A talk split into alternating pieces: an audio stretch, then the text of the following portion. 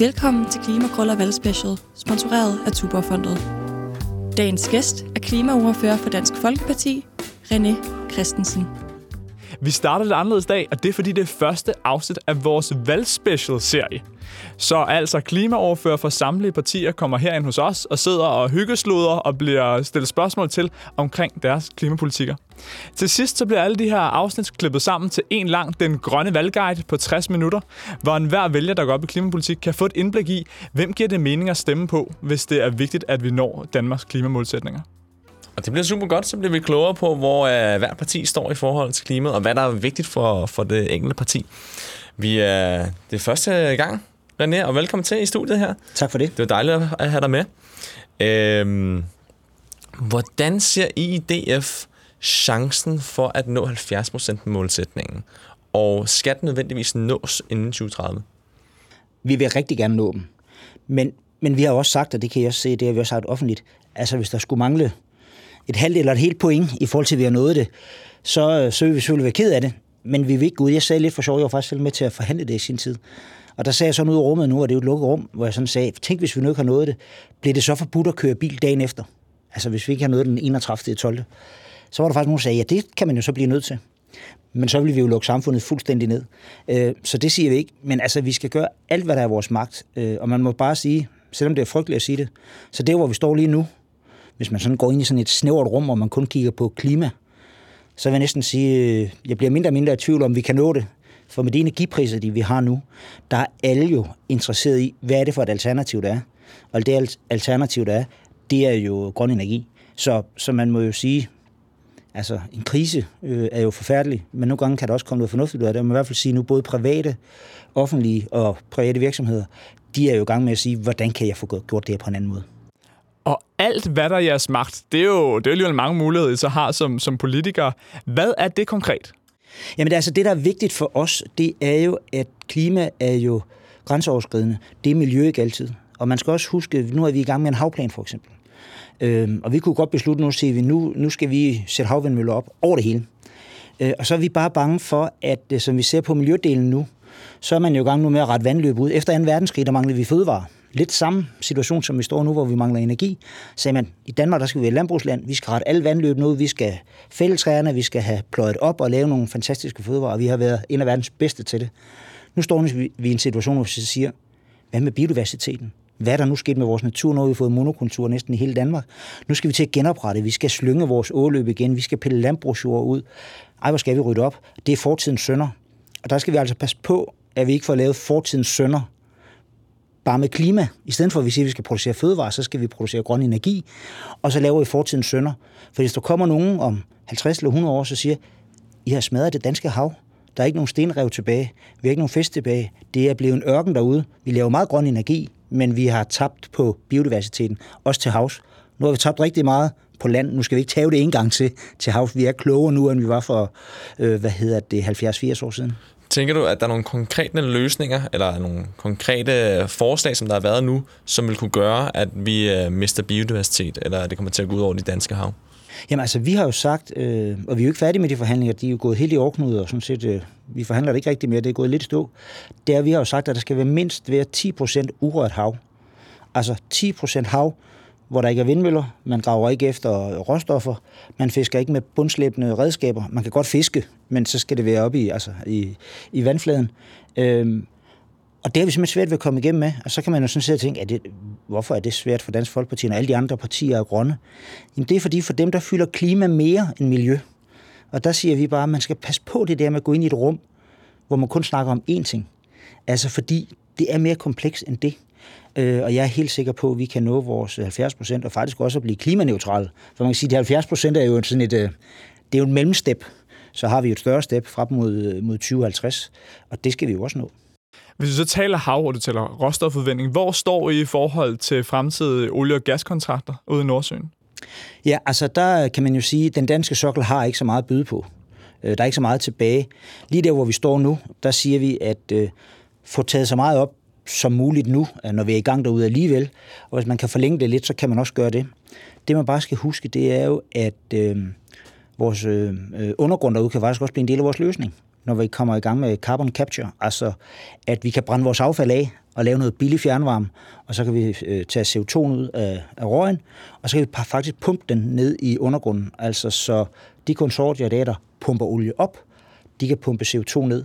Og så kan man sige, så begynder vi virkelig at løse vores ting, fordi så har vi både den grønne vedvarende energi, og så i de perioder, hvor solen ikke skinner, og det ikke blæser, jamen der kan vi bruge noget, som reelt udleder CO2, men så alligevel ikke gøre det, fordi vi kan fange CO2'en, og så kan vi lære den i, i undergrunden. Og det er jo det er de her teknologier, som, som man arbejder med nu, og der er 2030. Det kan lyde som om, det er meget lang tid til. Og I startede med at spørge, hvad hvis vi nu ikke når det? Jeg er sikker på, at vi nok skal nå det. Men det kan være, at vi når det måske først i 31. Men jeg tror faktisk, det der sker nu, det gør, at vi, vi kommer tættere og tættere på. I hvor høj grad tænker du, at øh, nye teknologier skal være en del af løsningen? Jamen, det skal være en del. Altså, vi kan ikke løse det uden. Altså, vi kan ikke bare løse det med, med vind og sol. Vi skal simpelthen også løse det med noget andet. Og så har vi jo rigtig mange udfordringer. Altså, i 2050 der er vi 10 milliarder mennesker. Og mennesker er jo faktisk, det er jo egentlig mærkeligt at sige det, men vi er jo den største faktor i forhold til klima- og miljøudfordringer. Det er jo mennesker, fordi vi er et meget, meget forbrugende væsen. Øh, og jo rigere vi bliver, jo mere forbruger vi. Og øh, man kan sige sådan et land som Indien, hvor der er rigtig mange, Kina, deres levestandard, den stiger og stiger, og så begynder de også at forbruge mere. Og når man forbruger mere, så forurener man også mere. Og derfor så skal vi også kigge meget mere på, hvordan vi kan genanvende mere. Altså cirkulær økonomi. Vi kommer ikke, når vi snakker klima, så kan man ikke lade være at tale om cirkulær økonomi, for hvis vi ikke lader være med at bruge så mange af jordens råstoffer, så, hvad hedder det, så lykkes vi ikke alligevel. Så kan det godt være, at der ikke er noget CO2, men så er der bare heller ikke noget tilbage, så har vi brugt jordens ressourcer. Så, så det er sådan en, øh, en større pakke, og det er derfor, det er lidt ærgerligt, at CO2-delen fylder så meget. Det er selvfølgelig rigtig vigtigt, men alt det andet er jo absolut lige så vigtigt. Det kan godt være, at vi lever her, og temperaturen ikke stiger. Men hvis der ikke er noget at leve af, så er vi jo her ikke alligevel. Er vi ude i at skulle donere teknologier, eksempelvis inden for cirkulær økonomi, til lande som, som Indien, hvor der er rigtig stor befolkningsvækst og en, en velstandsstigning? Eller hvordan skal vi så sikre os, at den know-how, vi har herhjemme, kommer i spil på en god måde i sådan nogle lande? Jamen altså, det, det gør man jo, det er jo med det liberale marked. Altså, hvis man kigger på Ørsted, så har de jo, de er jo verdensførende inden for havvind. Øh, jeg har været i Sydafrika, og jeg har været mange steder, hvor man simpelthen sætter det op på, hvad hedder det, kommersielle vilkår. Altså, for det er jo, energi er jo en ressource, og selv i de fattige lande, øh, som ikke har så meget, jamen, så er det også en ressource, man gerne vil betale for. Så det, det handler om for os, som, øh, som er i den vestlige verden, i stedet for at forære noget væk, så skal vi bruge vores ressourcer på at gøre det mere omkostningseffektivt, altså at lave en vindmølle. Hvis vi kan lave en vindmølle om fem år, der kun koster et halvt af, hvad den koster i dag, og det kan vi jo faktisk, når vi kigger på kilowatt. Det er jo derfor, vi snart, hvis man kigger på, hvad en vindmølle den yder i dag på en site, og hvad den ydede bare for 5 eller 10 år siden, så er vi jo 3, 4, 5 doblet. Og omkostningen er næsten den samme. Og derfor så er det jo den måde, man skal hjælpe dem på, at de får et produkt, der kan mere til den samme pris. Det du sagde for et øjeblik siden øh, omkring vores arealanvendelse i Danmark og de fejl, vi begik lige efter 2. verdenskrig, det lød i virkeligheden meget som Mette Frederiksen, der var ude og sige, hov, måske vil vi for hippet på at få landbrug ud over hele Danmark og få effektiviseret det helt vildt. Hvor er det så, I står i forhold til landbruget herhjemme? Synes I, vi skal have mindre arealer, som vi bruger til landbrug? Der er nogen, man godt kan tage ud. Der er også nogen, hvor hvad man kan sige, øh, de faktisk har en større naturværdi. Altså man kunne få mere ud af dem, både som øh, fællesskab og biodiversitet og andet, i stedet for at dyrke dem op som, øh, som landbrug. Jeg plejer altid at sige sådan, at øh, vi behøver egentlig ikke at kigge så meget på de der kort inde på Christiansborg. Vi kan bare spørge landmændene. Hvis man går tilbage til 90'erne, der fik man penge for at lægge øh, jordbrak. Og hvad gjorde landmændene? De lavede det ringeste jordbrak. Det man så bare skal finde ud af, det er, hvordan man laver en kompensation. Altså i dag har de jo købt noget landbrugsjord. Det har de købt til en antal kroner. Hvis det så skal tages ud af produktion, hvordan kan man så gøre det på en fornuftig måde? Og der er det jo vigtigt, at hvis man tager landbrugsjord ud, planter skov eller gør andet, jamen, øh, hvad skal det så koste? Og kan de stadigvæk drive jagt? Og hvad kan de ellers, altså, hvordan kan de stadig kapitalisere deres investering? Altså, det er jo en ejendom, man har. Det svarer lidt til, hvis man gik ned på Danfoss og sagde, at de bæreste halv 3 og 4, det må I ikke lave termostater i mere så vil alle jo være enige om, hvis I gør det, så skal I da kompensere dem. Det skal man selvfølgelig også en landmand. Er så ude i ekspropriation af arealer, eller hvordan vil I så betale landmændene? Ej, vi vil helst gøre det af, hvad hedder det, frivillighedens vej. Og der har vi jo lavet sådan nogle øh, jordbrugskommissioner, hvor man, øh, det hedder multifunktionel jordfordeling, hvor man egentlig kigger på, er der nogle steder, der ikke rigtig giver mening? Fordi maskinerne bliver jo større og større, og de er faktisk så store nu, så der er nogle steder, hvor man kører ind imellem nogle krat og kører ind imellem nogle træer, tæt på skov for eksempel der, der, det er ikke rentabelt for landmændene faktisk at køre det med deres maskiner, og det fungerer ikke særlig godt. Hvis man kan tage det væk og lade det blive til natur igen, jamen der er så nogle andre arealer, en anden landmand har, der ikke virker så godt for ham, som de så kan få. Og det begynder faktisk at hjælpe rundt omkring. Og det er så staten, der finansierer, hvad skal man sige, den pædagogiske øvelse med at få byttet rundt, og så skal der selvfølgelig nogle penge til. For når der bliver taget noget ud, jamen så koster det jo et eller andet. Og det er jo vel også fair nok, at vi bruger nogle skattekroner på at købe noget natur tilbage. Det tror jeg ikke, befolkningen er sur over. Spørgsmålet er vel alt i alt, om det går for langsomt. Altså fordi, når vi taler før, hvor vi snakker om, om teknologi, at det skal være teknologiske løsninger, jamen der indtil videre er vi ikke så langt med carbon capture storage. Det er ikke noget, vi kan bruge lige nu. Vi ved, at vi skal have verdens CO2-ledninger til pike her i 2025. Det er lige rundt om hjørnet. Mm. Når vi taler frivillighedens vej i forhold til arealanvendelse herhjemme, der er en forsker som Jørgen Olsen på Aarhus Universitet derude og sige, ser vi på lavbundsjord, det går for langsomt, det går ikke hurtigt nok. Han taler for, at vi burde bruge ekspropriation. Er du bange for, at når du i starten taler om, at det kan være, at vi lige afret ikke når øh, Danmarks 70% målsætning, og vi lige bliver et procentpoint til og fra, taler vi virkelig en meget, meget større gap, vi risikerer, hvis vi satser på nogle af de her lidt mere langsomme løsninger? Men jeg ved ikke, om det er langsomme løsninger. Altså, den, største, vil... den største udfordring er jo nok politikerne. Altså, det, det er jo ikke landmændene, der er den største udfordring, og, og, og teknologien som sådan. Nu kan man bare tage lavbundsjord. Der har vi jo simpelthen foreslået, når man tager lavbundsjord ud, at det betyder jo, når man tager lavbundsjord ud, så er det jo nogle jorder, der på et tidspunkt blev drænet, og så er man begyndt at dyrke dem, hvor de før har været vådområder. Og det er jo rigtig godt for biodiversiteten. Øhm, og der siger vi jo, at hvis man tager dem ud af drift, det vil så sige, at man kapper drænene, så kommer der vand på dem igen. Men kunne der stå godt på for eksempel 30, 50 eller x antal procent, kunne der stå, stå solceller på nogle af de lavbundsjord, altså ovenover vandet, så vil du jo stadigvæk have noget natur ned under. Det bliver en anden slags natur, når den ligger i skygge, men det var sådan noget padder og andre dyr også gerne vil have. Fordi så skal vi faktisk ikke bruge så mange skattekroner på det, fordi så kan landmanden stadigvæk have en indtægt på hans lavbundsjord, så man ikke kan dyrke korn på, men så kan han dyrke noget energi, og vi får samtidig noget, noget biodiversitet og noget natur. Men den diskussion er jo aldrig, altså nu er det under skiftende ministre, jeg, jeg er formand for Miljø- og Fødevarevalget, skal lige siges. Øhm, og det er en, jeg prøver at løfte rigtig mange gange, altså fordi vi skal jo gøre det på en lidt klog måde, så det kan gå hurtigere. Fordi øh, nu taler vi jo om rigtig, rigtig mange penge. Men hvis vi nu kunne lave sådan nogle kombinationsløsninger, så bliver det måske lidt billigere, så kunne vi få, få det mere ud over stepperne. I har slået jer, for at komme ind på noget lidt andet, øh, I har slået meget op på, at man ikke nødvendigvis skal forbruge mindre, eller producere mindre, men gøre det mere effektivt. Øh, men Danmark er jo sådan set et af de lande, som forbruger allermest. Øh, og når det kommer til CO2 Øh, per indbygger, så ligger vi også over gennemsnittet. Kan der ikke være brug for, øh, at man fra politisk side tager nogle initiativer, som gør, at vi skærer forbruget lidt ned? Det er jo der, hvor det bliver sådan en rigtig politik. Øh, fordi i Danmark kan man jo sige, hvad er det, vi lever af i Danmark egentlig? Vi har jo ikke sådan rigtig, vi har jo næsten ikke noget olie og gas, og vi har ikke nogen diamanter, vi har ikke noget guld, vi har ikke ret meget. Altså det, vi lever af, det er jo det, vores befolkning producerer. Altså vi har jo været et fantastisk øh, velfærdssamfund, som har været dygtige til at uddanne folk, gjort for dygtige, så de kan producere noget, som vi kan selv eksportere. Og så er det jo også sådan, at øh, i, den, i den hele den vestlige verden, altså vi er jo enormt rige. Vi er jo, altså i gennemsnit, der er også nogen, der ikke er særlig rige, men hovedparten af os er jo så rige, så vi kan købe mere, end vi har brug for. Og det gør folk, og det er jo, det er jo svært at stoppe, og det er også det, der sådan, nu er der lige kommet finanslov, og når finansministeren så står og siger, at det går fantastisk i Danmark. Hvorfor siger han det? Det er fordi, der er vækst. Der er vækst i forbruget, så går det godt i Danmark. Hvis han var en grøn minister, og det er altså ikke for at lave, lave sjov med det, skulle jeg så sige, det, er, sådan, det er ganske forfærdeligt, fordi øh, danskerne de har brugt rigtig mange penge, og derfor har deres forbrug været højt.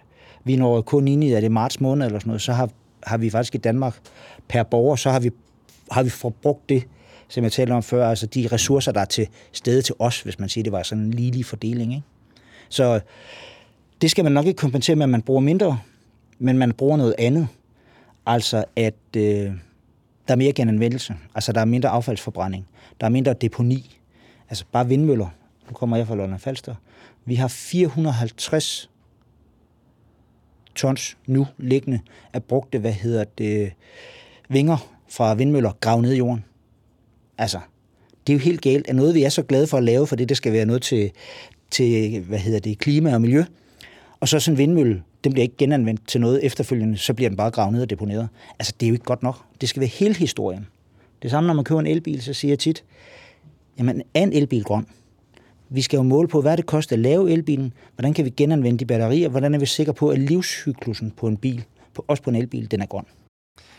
Jeg tænker, at langt de fleste partier er jo enige i, at på en eller anden måde, så skal teknologi i spil. Så spørgsmålet er, hvor meget vi satser på det. Og når vi nu taler forbrug, og du er formand for Miljø- og Fødevareudvalget, så ved du også, at når man ser på de største rapporter om globale fødevaresystem, og ser på, hvordan kan vi omstille det, så de mest optimistiske forskere, dem der tror på, at vi kan tage alle de teknologiske forbedringer fra den grønne revolution, skyde dem ud i fremtiden, fortsætte dem og endda overgå dem. Men de siger, at vi skal stadig begynde at spise 30% mindre rødt kød. Hvordan kan I som politikere hjælpe med at skubbe på den udvikling, når den trods alt er nødvendig for, hvis vi skal opnå de øh, CO2-reduktioner, som er nødvendige for fødevaresystemet? Jeg tror, det kommer. Øhm, men det er nok også, fordi jeg er borgerlig. Altså, jeg tror jo faktisk godt, at det liberale marked kan noget, og borgerne kan også godt tænke selv. Altså, det, det er jo det. Øh, og man må jo bare sige, med de omkostninger, der er. Altså, nu begynder alle at snakke om, at nu skal vi spare på strømmen. Er det, fordi alle pludselig bliver enormt grønne, øh, og klima... Øh, øh, nej, det er, fordi strøm er afsted med 300 procent. Og der er heller ingen tvivl om, at i fremtiden, der vil mejeriprodukter, de vil også stige. Fordi omkostningerne ved at lave mejeriprodukter, de stiger, jamen så stiger produktet også. Og så, og så er der færre, der køber det. Og så tror jeg egentlig også bare, at øh, fødevare, det er også noget, det handler også om kultur. Der er mine forældre, og nok også mig selv, vi har været meget vant til at spise noget. Så kommer nogle andre generationer, de er vant til at spise noget andet. Altså så, så noget, det, det, det flytter sig også stille og roligt, altså i forhold til, hvad det er for et forbrug, man har.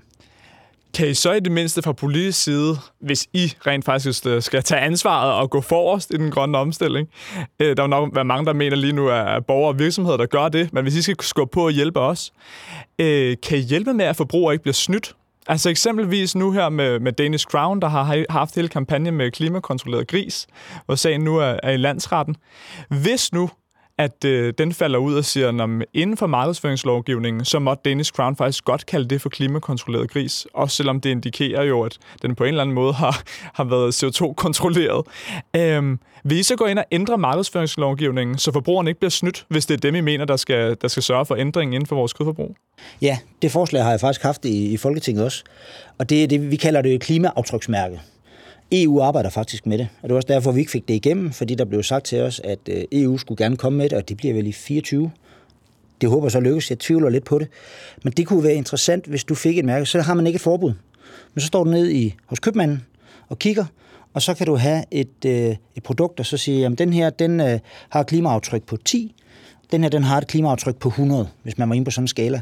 Så kan du vælge som forbruger, og så, så tror jeg simpelthen på, at rigtig mange forbrugere de vil vælge den, der hedder 10 og selvom det måske kostede et par kroner mere. Øh, nu for eksempel grisen, der, der kan man jo faktisk godt lave sådan en klimagris, altså hvor man, øh, så kan man begynde at snakke om dyrevelfærd og alt muligt andet, men altså Kina er jo faktisk ret god til det. Det er jo så, det virker sådan lidt mærkeligt, de har dem jo stående oven på hinanden i 8-10 etager, og så er de fuldstændig en klimaskærm. Det er et fuldstændig lukket system, hvor man tjekker det hele, og der kommer ikke noget ud fra den bygning, hvor man har grisen i. Så kan man diskutere, om man synes, det er god dyrevelfærd og alt muligt andet.